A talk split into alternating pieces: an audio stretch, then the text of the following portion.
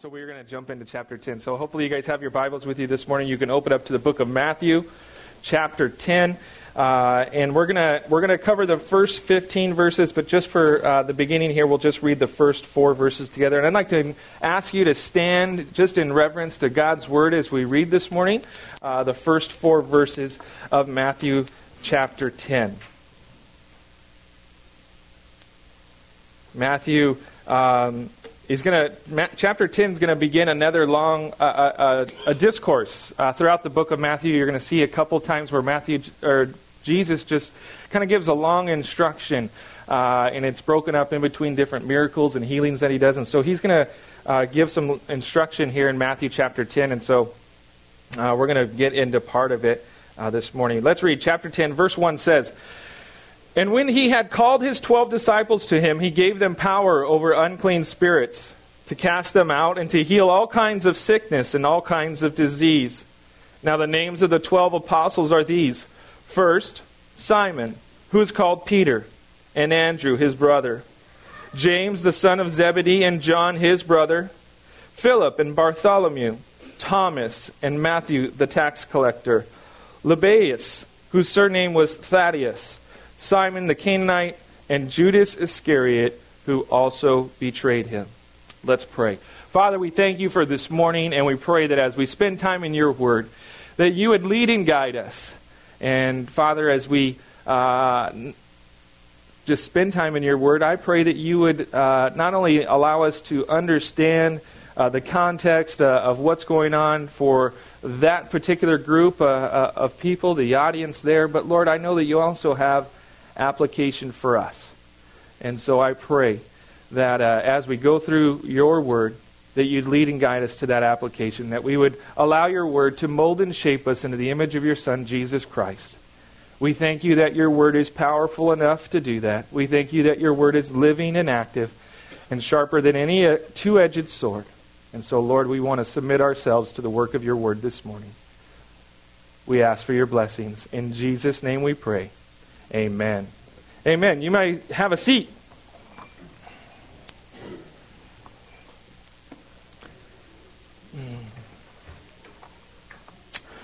Verse 1, it states that Jesus called his 12 disciples to him and that he gave them power. Uh, this is worth noting. Jesus called them and then he empowered them. Uh, oftentimes, I think that we limit ourselves and believe that the Lord, Lord can't use us because we don't have certain talents or certain abilities. And, and this verse shows us that God does not call the able, but that He enables the called. God isn't limited to using only those who are extremely gifted. He calls who He wants, and after calling them, He enables them to do what He asks. And I, I, believe that we can be confident that if God is asking us to do something, that He will empower us with the strength to do it. This, I think, brings to me great peace. Because okay? I know, I know that I, I, am not the most talented uh, or gifted pastor. I'm very new uh, at this. But I'm confident there, and I'm confident that there are probably many, many others that could probably do a, a better job of teaching and, and leading uh, you uh, through the Word and, and, being your pastor. But God hasn't called many, many, many people uh, to be the pastor here. And I do believe, uh, by God's grace, that He has called me to pastor uh, His church here in Iwakuni. And as I'm confident that He's called me to serve here, I'm also confident that He's going to supply what I lack. You guys just have to bear with me as He supplies with it. So, uh, but I think it's an important point that I want to make here right off the bat is that God always enables those whom He calls. God always enables those whom He calls. You know, my pastor, uh, Pastor Rick Barnett, there in Calvary Chapel, Okinawa, he used to always say, God supplies the batteries. Okay? Uh, he would tell the story of how excited he got, would get when going through his Christmas stocking and he would find batteries. Okay? You, you know what that means, right? When you get batteries in your Christmas stocking? Okay? It means something under the tree needs batteries, and that excites guys. Okay? And, and so it's interesting uh, that we see here God supplies the batteries. Okay? He called these guys and then he gave them power. He enabled them. You know, I think Christmas, uh, when I was a kid, I just thought it was the worst when I'd open up a gift and I'd be all excited to play with it, but then I'd realize it, it needed batteries, and then we didn't have batteries, and so it's always a bummer even as an adult, that's true too. I get bummed out, and so I want to encourage you, parents. You know, if you're getting you something to your kids, if it needs to be charged, charge it ahead of time, okay? Or if it needs batteries, put some in the stockings, or make sure you at least have some on hand so that they can open that up and get going with it right away. Uh, so, just a note for you there, parents, as you prepare for uh, the next few weeks. Okay, another thing worth noting here is that uh, the gathering of these men it, it takes place right after Jesus had just asked them to pray to the Lord of the harvest to send out laborers into his harvest. And I think that's important to note. Okay? There at the end of chapter 9, Jesus directed his disciples to pray for more laborers. Okay?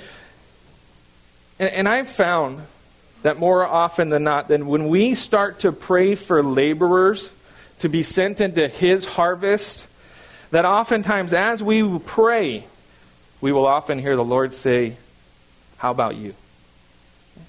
And we see that's what's happened here. He directed the disciples, Pray to the Lord of the harvest that he might send out more laborers. And then the very next verses, what's happening? They're getting called out. Okay? And they're being sent out. Okay, I want to encourage you to pray to the Lord of the harvest for more laborers to be sent out. And as you do so, I want you to be listening and to be intent uh, on what the Lord might have and what you may hear from the Lord as He uh, may call you, as He called these disciples. Well, speaking of these disciples, let's take a look at who these guys are. Okay, verse 2 identifies these disciples as apostles. Okay, this is the first and only mention of the word apostle in the entire book of, of Matthew. Okay? Um, I, I, thought that was quite interesting. I thought, surely it's got to be in here again, but it's not. It's only in the book of Matthew one time, and this is where it's listed here. Uh, it's in other Gospels, but only once here in Matthew. The word apostle means uh, one sent out. Okay? And these 12 disciples were specifically called by God and sent out by Him. The title apostle is used in really three different ways in the New Testament. Okay, first and foremost, it refers to the 12 that were sent out uh, by Jesus listed here. Okay, later on in Acts chapter 1, you're going to see that because Judas Iscariot is no longer uh, around, that Matthias is placed in. He becomes one of the 12 apostles. Okay?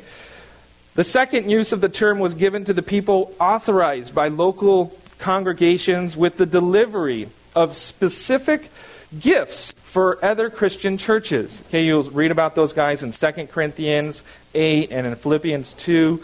And, and actually, in the English translation, it's translated as messengers, not apostles. But it's the same exact Greek word uh, as apostles. Okay? And the third use is those whom Jesus Christ had sent out, but they were not part of the twelve. Okay? Paul is mentioned as an apostle. Okay, Jesus' brother James is uh, mentioned and identified as an apostle. Okay, along with uh, other various epistles, different people were listed as apostles. Okay, and some have wondered and asked if apostles are still in operation in today's church. And the answer to that question is yes. And the answer to the question is no. Okay? And so let me explain to you. If you define how you, it depends on how you define an apostle. Okay? If you define an apostle simply as one sent out, then yes, I believe that the church still has people today that are sent out. Okay? And we don't normally refer to them as apostles. More often than not, we simply call them missionaries. And so we have people that it, is a gift to the body are apostles. They are people that have been sent out. We call them missionaries. So, do we have missionaries today? Absolutely. My family and I, we are here in Japan on missionary visas. We are religious activities visas. And so we are missionaries. We have been sent out. And so, yes, we have people that serve as apostles, people that are sent out. But if you want to look at the office of an apostle and define it based upon what the Bible gives to us, I think that the office of the apostle is no longer in operation for today's church. Okay? that two requirements are mentioned in Scripture as prerequisites of this, uh, uh, kind of like prerequisites of sorts of being identified as apostles. In Acts chapter 1, uh, clearly sets a precedent that an apostle had to be around and they had to witness Jesus' earthly ministry. And when they get together to say, okay, who are we going to replace Judas with? They said, well, it's got to be someone that's been with us from the beginning and followed his, you know, earthly ministry, seen us from John the Baptist on through to the resurrection. And so we see that was one of the requirements that they had to identify uh, the replacement for Judas Iscariot. In 1 Corinthians chapter 9, Paul makes the case that he can be called an apostle because he had seen the risen Lord. If you guys remember on the road to Damascus, the Lord appeared to him and commissioned him. And so we see here, biblically speaking, uh, because we're not a, we weren't around during Jesus' earthly ministry, nor have we seen his risen body uh, physically appear to us and commission us. I, I, believe for that reason the office of an apostle is, is no longer in operation. Uh, and, and some of you probably don't agree with me, and I'm okay with that. I, I've studied it, and this is where I've come to the conclusion that I believe. And I would encourage you guys to study it yourselves and look and see how the Lord would lead you. But I know that a lot of people, you see uh, in different churches, people that carry the title of apostle, um, and so they choose to do that. I, am not going to uh, belittle them or say that that's wrong. Uh, just as I look at the scripture, I, I think you can be a missionary, uh, but the office of an apostle, uh, based upon biblical text, uh, I don't think that that's available for us today. Well, getting back to our text, we see that Jesus listed out the 12 apostles by name. And I'm going to read again. It says, uh, First, Simon, who was called Peter, and Andrew his brother, James the son of Zebedee, and John his brother, Philip and Bartholomew, Thomas and Matthew the tax collector, James the son of Alphaeus, and Lebbaeus, whose surname was Thaddeus, Simon the Canaanite, and Judas Iscariot, who also betrayed him. As we look over this list of names, I'd like to point out just a few things. Okay? First, I want to point out something that comes from Luke's gospel account. It's not actually in Matthew. In Luke chapter 6, verse 12, it tells us that before Jesus chose these 12 out of the great multitude of people that were following him, before he chose and singled out these 12, that he had been uh, that he had spent all night in prayer to God. And then he chose these guys the next day. And so, through much prayer, these men were selected. Okay, and after a full night's prayer to God, this is who Jesus selected Simon Peter. What do we know about Simon Peter? Okay. We know that he was a fisherman. Okay. In fact, some say that up to half or maybe even more of these men, as a business, as a trade, were fishermen. Okay, and, and fishermen, they're generally hard workers. And so you'd say, oh, that's, pretty good. Get some hard workers, part of your guys. But they're also, they can sometimes be a bit crude in their manner. They can be rough in their, in their speech and in their uh, actions towards others. And so we see that maybe, okay, that maybe makes a little sense. We can deal with that. We know that Peter was impulsive. Okay? Mark chapter 14, verse 29, he rejected Jesus' words. Jesus said that all of his disciples were going to betray him. He says, Even if all are made to stumble, yet I will not be. Right? Very impulsive. Peter was the one who drew out his sword and he chopped off the ear of the high priest's servant there uh, in the Garden of Gethsemane. Peter was the one that asked the Lord to call him out on to the water. Lord, call me out if it's you. And, and he walked out on water. He's the one that wanted to, to make three tabernacles there. Let's make three tabernacles one for Moses, and one for Elijah, and one for you, Lord. And, and oftentimes he was speaking out very uh, quickly. Um, over and over, we see him that he would act first and, and, and maybe think second. Sometimes, maybe not think so much. So he was very impulsive. Okay? Not only was he impulsive, but he rejected the Lord. And not just in a passive way. Kind of his fisherman language kind of came out. In Mark chapter 14, it tells us that he did so, rejecting Jesus, cursing and swearing, I do not know this man of whom you speak. Referring to Jesus. He chose Andrew. What do we know about Andrew? Well, Andrew was the brother of Peter. Okay? He too was a fisherman. Andrew was a, a disciple of John the Baptist. Okay? Uh, and is often mentioned in connection with bringing individuals to Jesus. Okay, I think uh, of all of the guys that he selected, I think this guy, Andrew, is maybe one of the only ones that I probably would have selected because he seems to have a lot of good things said about him. Okay? But I, I do think that Andrew, although he did a lot of uh, great things, there's not a whole lot of mention about him. Okay? Uh, and I often find that, you know, Peter gets all the limelight. Peter gets all the spotlight. And so I think Andrew pictures someone who can't, you know, maybe has a problem escaping Big Brother's shadow. James and John, they were chosen as well. They were fishermen. And Jesus gave to them the distinct nickname of the sons of thunder. Okay? Uh, it, to me, it sounds more like a, a tag team wrestling duo than uh, people sent out to spread the message of God's love, the sons of thunder. Okay, these guys were harsh. They were presumptuous as well. In Luke chapter 9, uh, after Jesus was not received by a Samaritan village, they said, Lord, do you want us to command fire to come down from heaven and consume them just as Elijah did? And you know what? I would have loved to have seen Jesus' face when they said that. They'd been like, Really, guys? Really? Uh, and, he, and he rebukes them, you know, and, and they were just, I think, one, like, that he would consume it, but I think on the other side, too, like, like you think that you could do that? You know, that you could just call down fire? Um, and, and so these guys, they were harsh. They were presumptuous. Uh, okay, we also see that they would try and sneak in uh, to seats of honor behind the backs of the other disciples. Okay, they came um, trying to make a, a, power play, and they asked the Lord, "Hey, can we, when you come into your kingdom, can we sit at your right hand and sit at your left?" Uh, they were a bit cliquish as well. Okay, John's recorded as rebuking someone uh, and not allowing them to minister in Jesus' name because they didn't hang out with Jesus in it. And they, hey, you can't be doing that. I for, and he's like, why did you do that? Okay. He chose Philip. Okay, not much is said about Philip. Uh, one account I read in John 6, he's seen as clueless in how to provide food for uh, the majority of the 5,000 that were there. He's kind of like, how are we going to do this? I don't know. Okay. You've got Bartholomew. Okay, Bartholomew is most often associated with the disciple Nathaniel. Okay, they believe that Nathaniel and Bartholomew are the same person. Nathaniel was a skeptic. He was a cynic. Okay? When told about Jesus being the Messiah, you know what he said? Can anything good come out of Nazareth? You know, he was he was a skeptic. Jesus, he chose Thomas. Thomas will forever be mentioned and remembered as what? Doubting Thomas. Doubting Thomas. He didn't believe Jesus had been resurrected. Okay?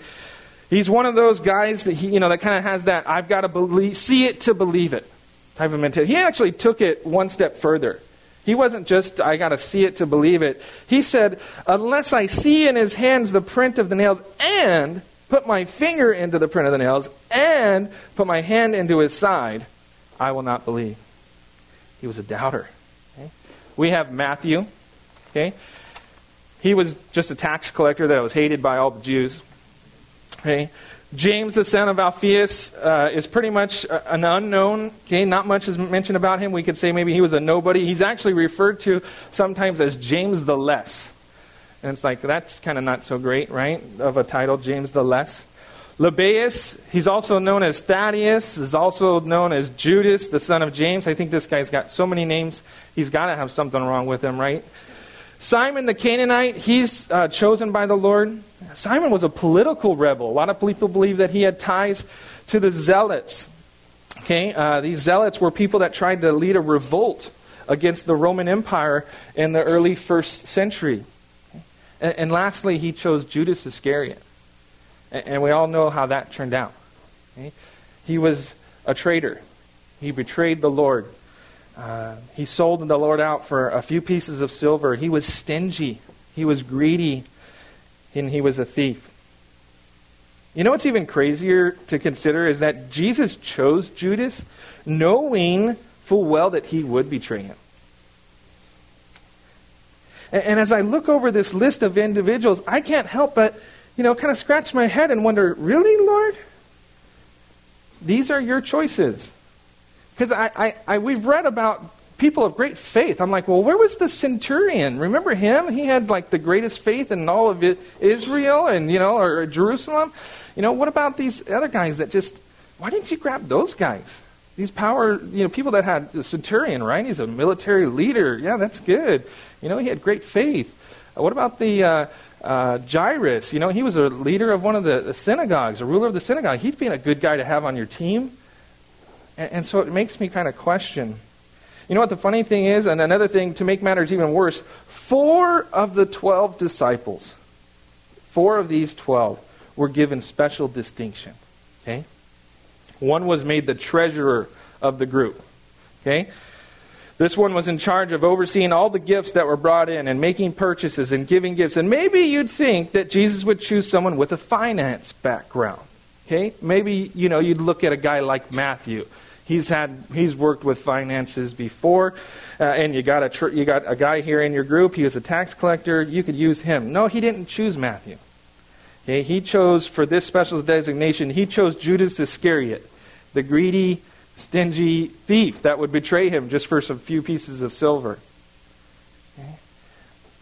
As for the other three that were given special designation, Jesus had three that he brought with him. Oftentimes, for very special occasions where he would do, uh, you know, God would just do great and awesome things. Uh, and the three, uh, they were called, they were part of the inner circle. Some people will refer to them as the, the three inner circle disciples. And, and who did he choose? Okay, these are the three that I'm really going to pour into and invest in and, and show them great things. He chose the impulsive Peter that would curse and swear that he didn't know him. And he chose James and John, the sons of thunder, as these are my three guys, my go to guys again, as I consider these choices that the Lord made, I can't help but think that maybe he ought to have spent another night in prayer. Why did the Lord choose these men? Of all the men that were following him, I can't help but think that there had to have been better options. Which makes me believe that there, there was a very important reason why he chose these. And I'm going to list two for you two reasons why I think that God chose these men. May I suggest to you that God chose these men so that we would look at them and that we would find comfort and that we would find hope. Because as I look at the list of individuals God chose to entrust His ministry and His message to, I can't help but think, well, maybe God can use me too. Maybe some of you here today can relate to some of these guys. Maybe you're a little impulsive. You're like Peter, you got a, a foot shaped mouth. You often put your foot there. Okay?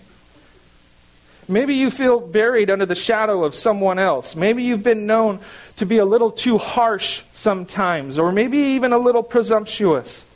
Perhaps you've been known to be a doubter, or a skeptic, or a cynic, some of you may have checkered past like Matthew or, or Simon the Zealot. And some of you may just associate with James the Less. And you just think, like, I'm, not, I'm a nobody. I don't really have much. Okay? Can I encourage you to take hope and comfort in the list of men before you? God used the most unlikely of men to do incredible things. I think he chose these men to bring hope and comfort to us, but I also think there's another reason. It's in 1 Corinthians chapter 1, verse 27 through 29. It says this that God has chosen the foolish things of the world to put to shame the wise. And God has chosen the weak things of the world to put to shame the things which are mighty, and the base things of the world, and the things which are despised, God has chosen, and the things which are not to bring to nothing the things that are. And here's the answer. Here's why. Verse 29 says that no flesh should glory in his presence. You see, if God would have chosen the super gifted, those full of faith, the clean and the, and the proper, people may have looked at them and thought they had something to do with it. Because that they had this gifting, because they were so faithful, because they were, you know, already had this going for them, that God was able to use them. Okay? God chose these guys so that when the world was turned upside down by their ministry and their message that the people would say this has to be God because it certainly wasn't because of them. You know, and I, I want to encourage you and, and, say this in a loving way. Please don't feel disrespected in any way. But if God chooses to use you, it's probably not because you're super talented, but it's more likely that He chose you because you're foolish enough, or you're weak enough, or you're insignificant enough to the point where when He does do something incredible in your life or through your life, that people will say, that has to be a God thing. And so, these guys were chosen because they're the guys that you and I that we wouldn't choose. So that no flesh should glory in his presence. Verse 5 and 6 says, These twelve Jesus sent out and commanded them, saying, Do not go into the way of the Gentiles, and do not enter a city of the Samaritans, but go rather to the lost sheep of the house of Israel. In the remaining portion of Scripture this morning, we're going to look at the instructions that Jesus gave to his disciples as they were sent out. And these instructions are, I believe, specific to them. Okay? And specific, I almost said Pacific, specific to uh, this unique calling in this ministry. Okay? However, even though that these instructions were meant for them at this moment, I still feel that there are some principles that we find here that I want to just glean from. And so we're just going to go through and we're going to pull out just some things that we can glean from uh, this portion of Scripture. Here in verse 5 and 6, we see our first indication that this message was for this group specifically. Okay, Jesus tell them, tells them not to take the message to the Gentiles, but only to the Jew, Jews. Excuse me. We know okay, that we have been commissioned to take the news of the gospel to the uttermost parts of the world. Later, Jesus will recommission these disciples to go and make disciples of all nations.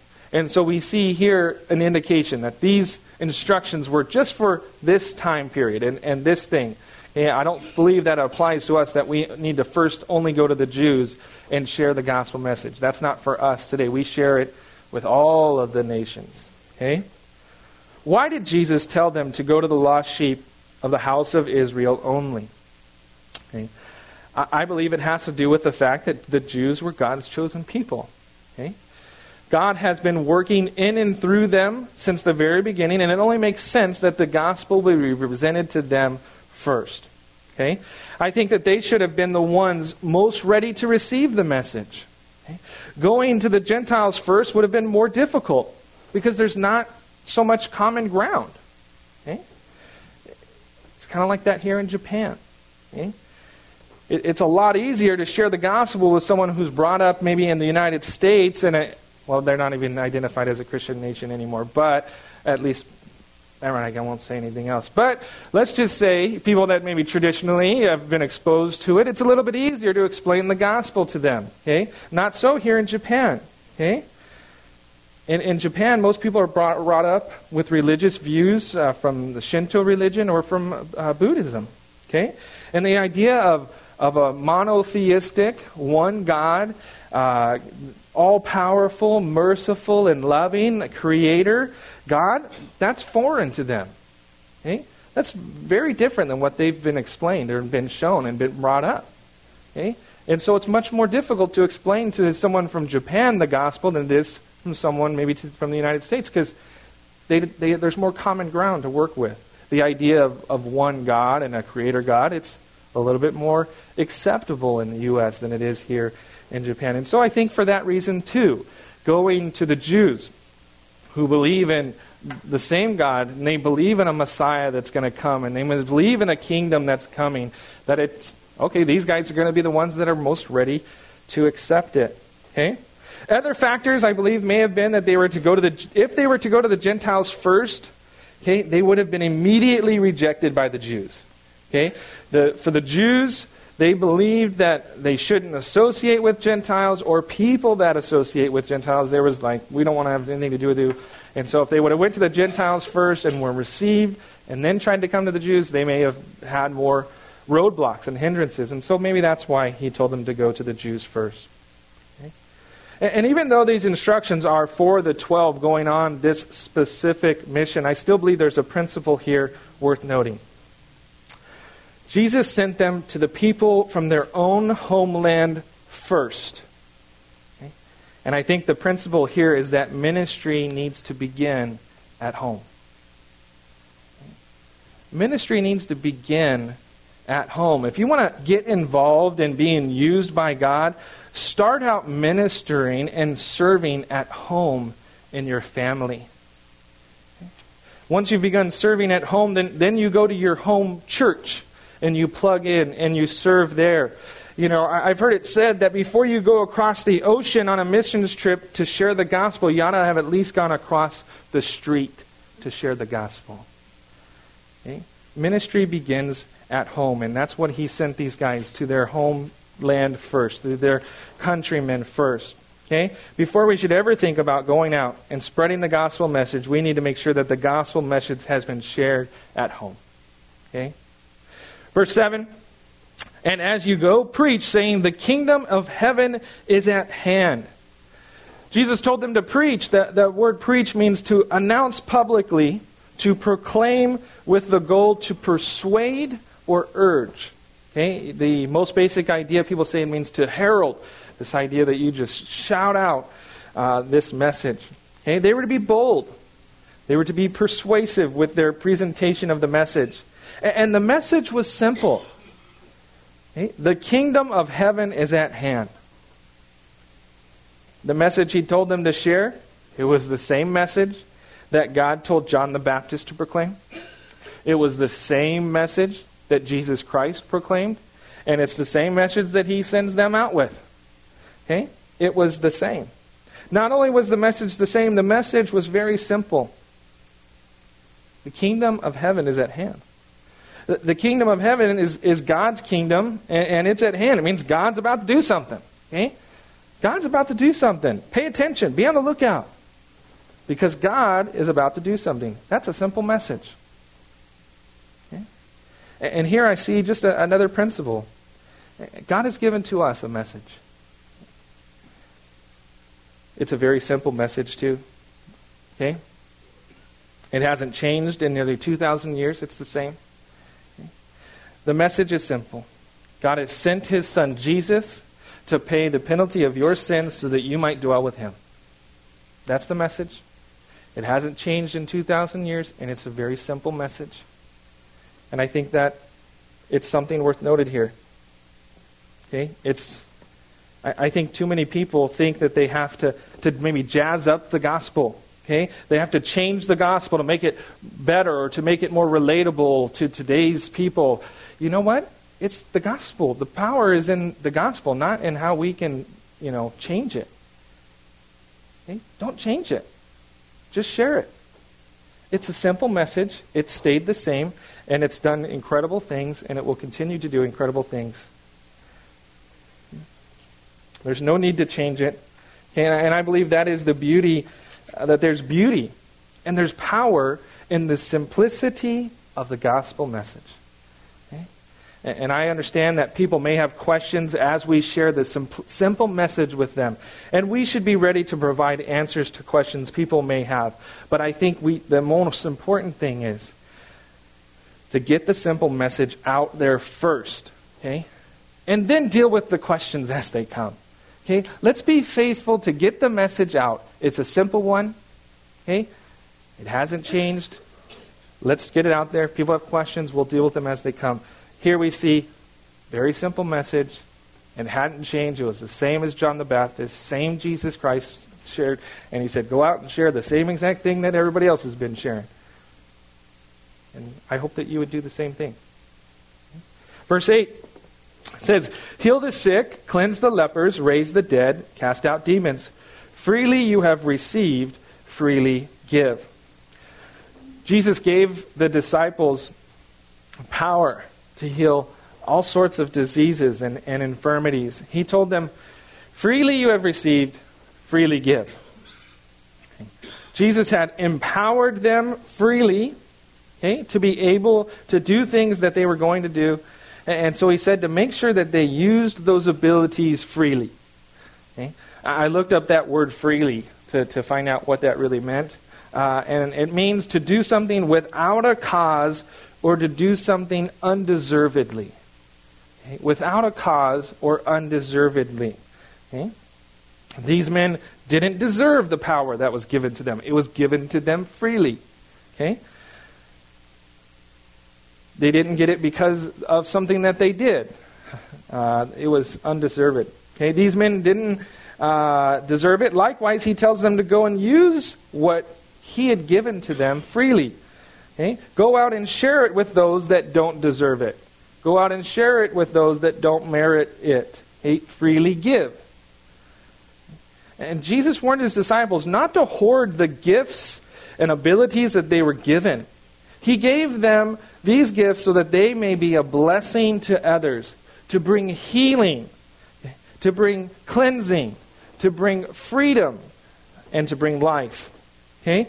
Herein lies, I think, another principle for us to follow. Okay? Whatever God has given to you, whether it be gifts, talents, abilities, treasures, whatever God has given to you, He's given it to you so that you might share it with others.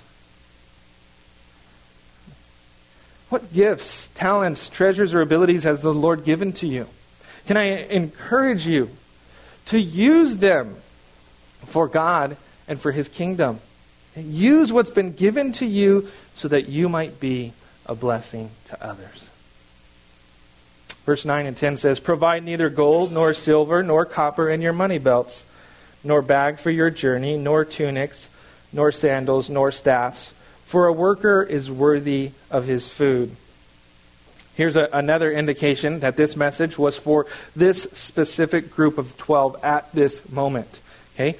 Jesus told them to not bring any money uh, in their money belts, nor bag, uh, no, nor extra tunics. Don't bring any extra shoes or an extra staff. Okay, but however, later on, okay, later on, Jesus is going to direct them to bring along a money bag, and he's going to tell them to take along a knapsack in Luke 22, verse 36. And so we see that it's a, there was a recommissioning that this this example was for this group of people right here in this situation. Okay? But uh, I want to ask the question why did Jesus tell them not to bring any of these things? And the answer is actually in the text, it's right there. If you look in the text, it tells you at the very end of verse 10 for a worker is worthy of his food. Jesus told them that if they go out and they do as they were supposed to do, that they would be provided for. If they go and do the things God told them to do to heal the sick, to cleanse the leopard, to raise the dead, and cast out demons, then people are going to take care of you. Think about it. Okay, I often say I like to present myself or imagine myself in the scriptures. Imagine for yourself at this time you have a son or a daughter that was plagued with leprosy. And a man comes along preaching the kingdom of heaven is at hand, and he lays his hands on your son or daughter and cleanses them from leprosy. Don't you think that you might be willing to provide that person with a meal? I, think that's probably the least of what we'd be, you know, be willing to provide, right? I mean, if someone came and, and raised someone from the dead or healed them from their sicknesses, cleansed them from leprosy, don't you think, hey, can, can I help you out here, brother? Can I, can I do something for you? Can you need a place to stay tonight? You need something to eat? That's the principle. Hey, if you're out doing what I asked you to do, you're going to get taken care of. I think Jesus, he was desiring to teach them a very important lesson. That if they do what God tells them to do, then they can trust that they will be provided for. They don't need to rely upon themselves. They don't need to pack up extra bags and put money in their belts and do these types of things. They, they don't need to bring along that stuff for this trip. They can completely rely upon God to provide. When my wife and I uh, left California and we joined the mission field in Okinawa a little over 10 years ago. Okay? We brought with us some extra bags. Okay? Uh, we brought as many bags as we were allowed to on that plane. We had three in our family at the time. It was Farah, myself, Caleb, and myself. And, and so we were allotted six bags. And, and so six bags in hand, and we maxed those puppies out. Okay? I mean, we. I still remember we were like, we had to do a team thing because you ever realize that when you stand on it and you have a bag and you try and weigh yourself, you can't see the scale, right? And so it's like, okay, you look and I'll land. And it's like, this one's 69 and a half pounds. We can still fit another half a pound in here because at the time it was 70 pounds, and now I think it's only 50 pounds. But it, we were just loading up every single bag we could. I mean, it was just shoving this stuff in there, right? So you might think, you know, some people might say, you know, was that wrong of us to do that? Were we not trusting in God? I don't think so. Um, we were balancing, I believe, being good stewards with trusting God to provide. We were allotted six bags, so we're going to take six bags. Okay? So we're being a good steward. That was provided for us. Okay? And we thought, okay, this is what's provided for us. We'll go with that, and we'll allow the Lord to provide uh, the rest. There was still an, an aspect of faith involved. Okay? We still had to trust that the Lord was going to provide a place to stay Okay, we had to trust that He would provide a job so that I could purchase food and feed my family. Okay? And some people thought that we were crazy uh, for doing that. You know, to think that you'd sell off everything you own and, and pack up six bags and move to a foreign land. Okay? But we knew God had called us to the mission field. And, and we believed the principle that God was showing these disciples as they went out in faith. And that principle is this where God guides, God provides. I know it's a little cliche, but I believe it to be true. Where God guides, He provides. God was guiding us and leading us to move to Okinawa, and so we trusted that He would provide. Okay? And you know what happened? God provided. Okay? He provided a place for us to stay. I landed on, on a Thursday and Friday morning. I went to local school, Christian school, applied for a position, and got hired that day. And God provided a job. And God provided a place to stay. And God provided, you know, it, it was hodgepodge at first. You know, it's like hand me down. Oh, we got this old table. We'll take it. You know, we got this old couch. My wife, God bless her soul, you know, for a couple years there, she was just kind of like, I can't even like look at our mismatched furniture. You know, but it's how the Lord provided. God did incredible things. I remember those first couple years looking around a, a house we had filled up and didn't buy anything. And just thought, man, God, you've been so faithful to provide. God led us and God provided for us. And I don't say that to puff myself up or say we were great faith because we weren't. We were, you know, very uh, scared at times and wondered how God would provide. Uh, but I say that to encourage you and give you as an example, real life example, that God does provide where He guides. Okay? We see that He's teaching them this principle here.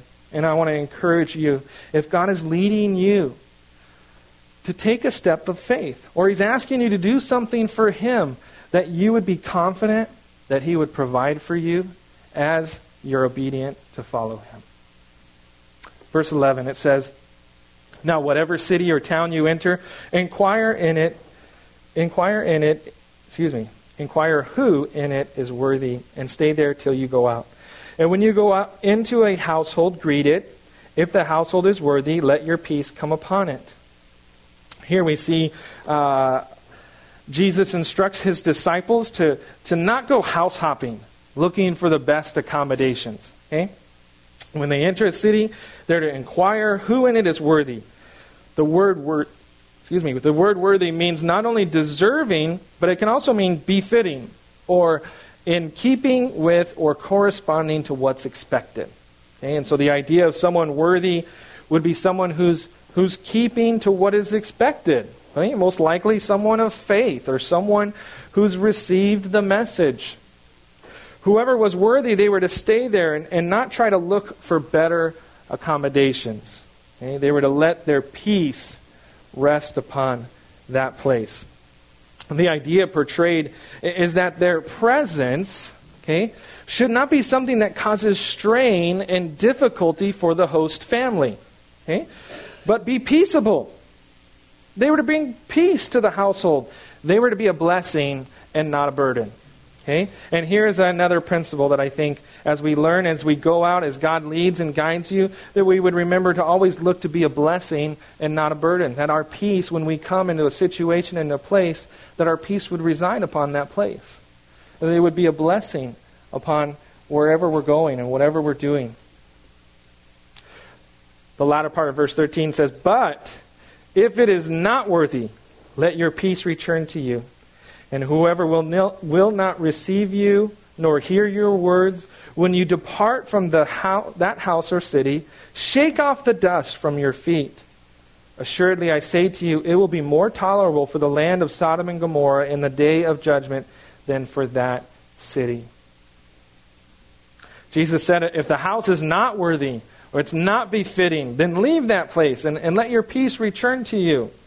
Can't believe what he's saying here is that if you go to a place and and things are going on that just aren't befitting. Okay, things are going on there that you know, maybe a messenger of God shouldn't be involved with. Then you need to to leave. Okay. Jesus said, if there's a, a place or a city that does not receive the message that they uh, bring, then they're to shake the dust off of their feet. You might kind of think, well, that's a little weird. What's all that? Uh, what's that mean? Okay. The act of shaking the dust from one's feet was symbolic of, of freeing yourself from any connection that you may have, as well as any responsibility for the guilt of their rejecting the message of God. Okay, this type of act was very common in those days. Symbolic acts would be done like this. We know that uh, similar, similarly, Pontius Pilate did a, a similar act like that. You guys may recall that the trial, he stood before the group, and you know what he did?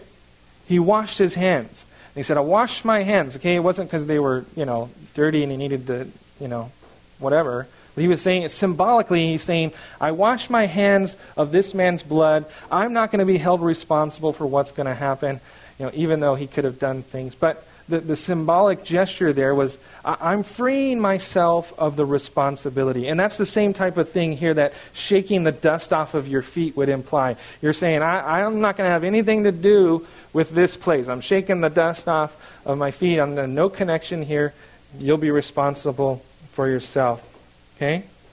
And it's an, uh, an important thing to note here. Okay? Is that it wasn't the responsibility of the disciples to make people receive the message that they shared. Okay? Their responsibility was to share the message, and that was it. Okay? If people choose not to believe or to reject the message, they were to move on and bring the message to a new place. I think there's a good principle here for us to be reminded of. Okay? And, and, that it's, it's this that we're not responsible for making people follow Christ. We are not the Holy Spirit. Okay? It is the work of the Holy Spirit to convict and show a person their need for a Savior. Okay? We cannot try and replace the Holy Spirit. Hopefully, we are empowered by Him to, to work on His behalf. Okay? But it's not our job to save people. Our job is to be faithfully preaching the message. And, and, and we preach the message and we use the gifts that He's given to us for Him. Okay, we're not to trust in our own provision. We're not to we're, we're to be a blessing, not a burden. Okay, eh, but as we all do that, we can't make people believe but we can be faithful in presenting the message. I think sometimes we, we, we, we, we, we know that secondary part. We know that we can't make people believe. But then we just fall short. We say, well, I can't make them believe. I, you know, just let the Holy Spirit do it. And we don't even share the message. We don't even allow ourselves to be a light in their life. Okay? And so I want to encourage you these response, they had a responsibility to go and share that message, but hey, they're kind of like the watchman on the wall. You guys know about that in Ezekiel? People were coming, the watchman had a responsibility. He sees people coming, he needed to tell people, there's people coming, you know, the attack is coming. You guys need to get ready, right? And if he did that and the people didn't do anything, he was held, you know, without responsibility. He did his job. Okay? But if the watchman sees something coming and doesn't say, hey, there's people coming, the word says their blood would be upon him. He'd be held responsible for that. We're kind of like that. These disciples, they were placed in that situation. He said, Go and preach this message. Okay? You've been empowered to do so. Go and do these things. Okay? Don't worry about if they receive it or they don't receive it. That's my job. Okay? I'll take care of that. You share the message. Use the gifts God's given to you. Be a blessing, not a burden. Trust in Him to lead and guide, to provide.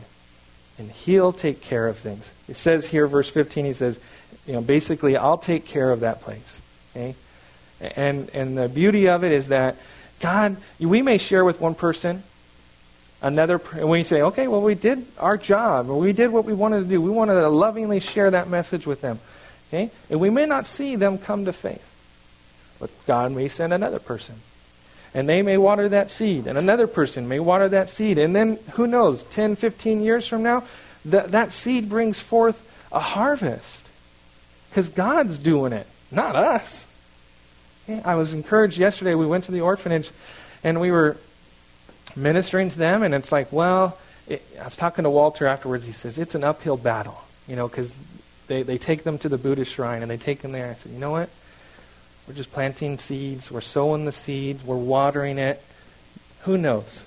Maybe these kids grow up to be adults. They get out on their own and they remember that group of people that came and loved on them and shared the message of Jesus Christ with them. And, and God does a great thing.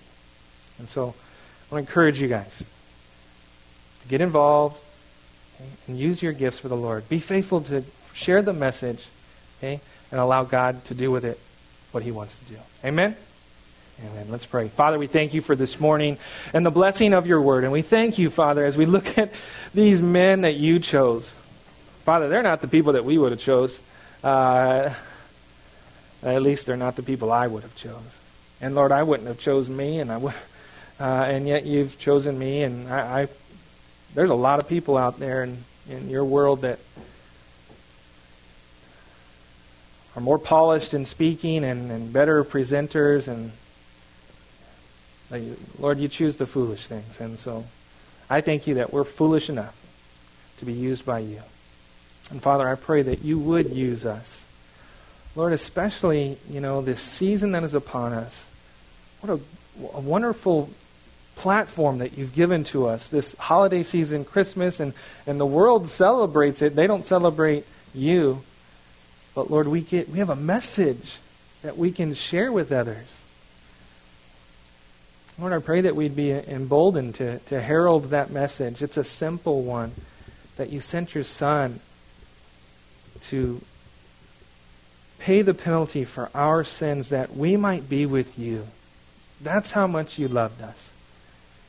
And, and Father, I pray that we'd be faithful to share that message. And if questions come, we pray you, by your Spirit's power, that you'd enable us to, to know what to speak, as your word declares that you will do that. Father, I thank you for this body. I thank you that you're using them to be a light. I pray that you continue to use us. Lord, may you be honored and glorified in all that we do. I pray this all in Jesus' name.